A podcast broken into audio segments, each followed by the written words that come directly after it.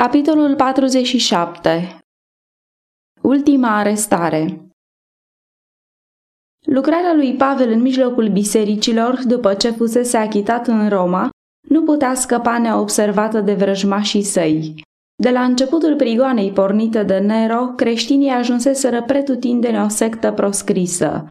După un timp, iudeii necredincioși au născocit ideea de a pune în sarcina lui Pavel crima de a fi îndemnat la aprinderea Romei. Niciunul dintre ei nu gândea câtuși de puțin că el ar fi vinovat, dar ei știau că o asemenea vină susținută chiar cu cea mai slabă înfățișare de temeinicie avea să-i pecetluiască soarta. Prin strădanile lor, Pavel a fost din nou arestat și dus în mare grabă spre ultima sa întemnițare. În cea de-a doua călătorie a sa la Roma, Pavel a fost însoțit de mai mulți dintre primii săi tovarăși. Alții doreau cu ardoare să-i împărtășească soarta, dar el a refuzat să le îngăduie să-și primejduiască viața. Perspectiva ce îi sta în față era mult mai puțin favorabilă decât în timpul primei sale întemnițări.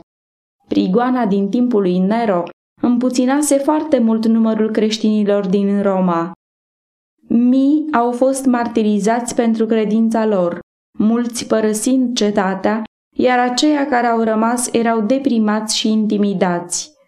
La sosirea sa în Roma, Pavel a fost întemnițat într-o închisoare întunecoasă, unde avea să rămână până la sfârșitul vieții.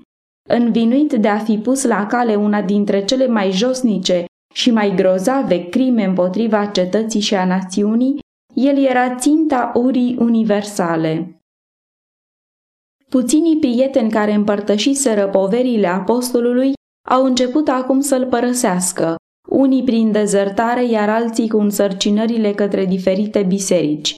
Figel și Ermogen au fost primii care au plecat, apoi Dima, care îngrozit de îngroșarea norilor de greutăți și primejdii, l-a dat uitării pe prigonitul apostol.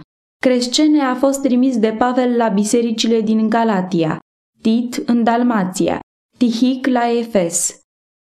Scriindu-i lui Timotei despre această experiență, Pavel spune Numai Luca este cu mine, 2 Timotei 4 cu 11. Niciodată nu a avusese apostolul mai multă nevoie de slujirea fraților săi ca acum, slăbit cum era de vârstă, osteneală și infirmități și limitat la umedele și întunecoasele bolți ale unei temnițe romane. Serviciile lui Luca, ucenicul iubit și prietenul credincios, au fost o mare mângâiere pentru Pavel și aceasta i-a dat posibilitatea de a fi în legătură cu frații săi și cu lumea din afară. În acest timp de încercare, inima lui Pavel a fost înviorată prin desele vizite ale lui Ionisifor. Acest efesean cu o inimă caldă a făcut tot ce a putut spre a ușura poverile întemnițării apostolului. Iubitul său învățător era în lanțuri din pricina adevărului, în timp ce el umbla liber. El nu și-a cruțat nicio osteneală spre a face soarta lui Pavel mai ușoară. În ultima epistolă pe care o mai scrie apostolul, el vorbește în felul următor despre acest credincios ucenic. Domnul să-și verse îndurarea peste casa lui Onisifor, căci de multe ori m-am îngâiat și nu i-a fost rușine de lanțul meu. Nu numai atât, dar când a fost în Roma, m-a căutat cu multă grijă și m-a găsit.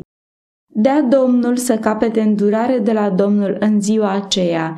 2 Timotei 1, 16 la 18 Dorința după iubire și simpatie este sădită în inimă chiar de Dumnezeu. Hristos, în ceasul agoniei sale în Ghetsemani, a tânjit mult după simpatia ucenicilor săi. Și Pavel, deși se părea că nu dă importanță greutăților și suferinței, suspina după simpatie și prieteni.